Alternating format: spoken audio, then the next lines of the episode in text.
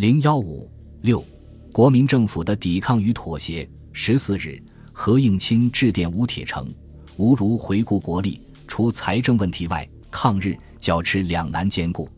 其实第四军军长张发奎所部先头部队抵达湖南零陵，准备继续开往武汉增援上海。日方威胁日海军将开炮阻止张发奎军渡江，何应钦担心如此武汉不免形成沪局第二，商议结果似以该部暂驻萍乡协同剿赤为宜，且抗日剿赤关系军重，即与该师为国效命之初衷亦仍不稍为也。十五日，汪精卫在徐州各界纪念周发表演讲称，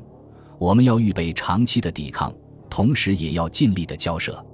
军事上要抵抗，外交上要交涉，不失领土，不丧主权，在最低限度之下我们不退让，在最低限度之上我们不唱高调，这便是我们共赴国难的方法。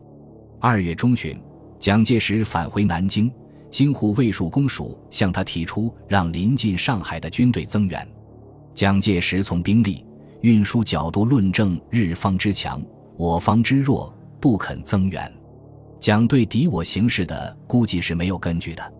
淞沪抗战时，中国国防力量固然薄弱，但日本也没有做好全面侵华的准备，对上海的进攻带有局部性和试探性。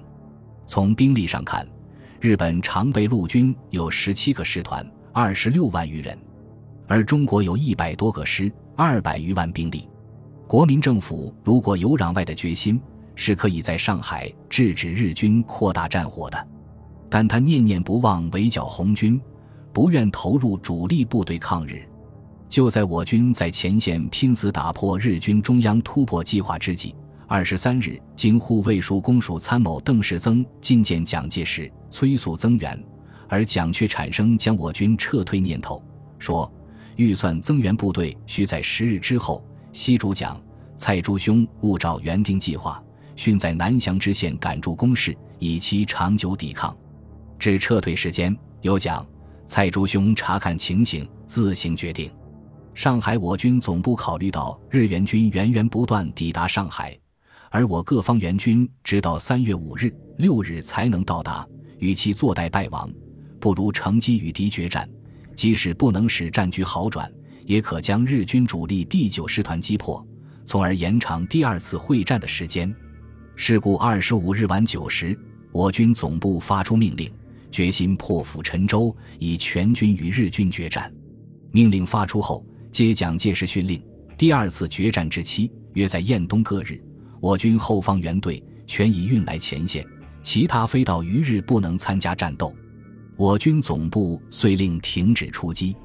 十九路军自开战以来连续作战，兵力已损失一半以上。第五军经妙行、江湾会战后，人员损失四分之一以上，全军已陷于残破不堪的困境，而日援军大批抵沪，为保存战斗力，我军准备于二十七日晚撤至真如、刘家行、罗店知县。我军面临如此困境，国民政府不仅不积极调集援军，反而将抵达前线的援军分出他用。二十七日，陈明书致电汪精卫，询问上官云相师除掉两营任黄渡公事外，忽奉令两团守镇江，一团守京，归谷正伦司令指挥，未审何故。戴月独立旅已抵航，卢主席不愿调列参加作战，疏拟前往起源。二十八日，陈明书两次致电汪精卫，对援兵不计表示无奈和不满。他说上官云相所部变毛命令，不愿复原，疏病未愈，不能复航，待旅复原，当亦无望矣。前误于军政，不知不调兵，自又误于上官，不知不愿作战，为是我孤军之决死耳。浏河的危急情况，十九路军是知道的，所以请军政部速派两个师驰援，但军政部置之不理。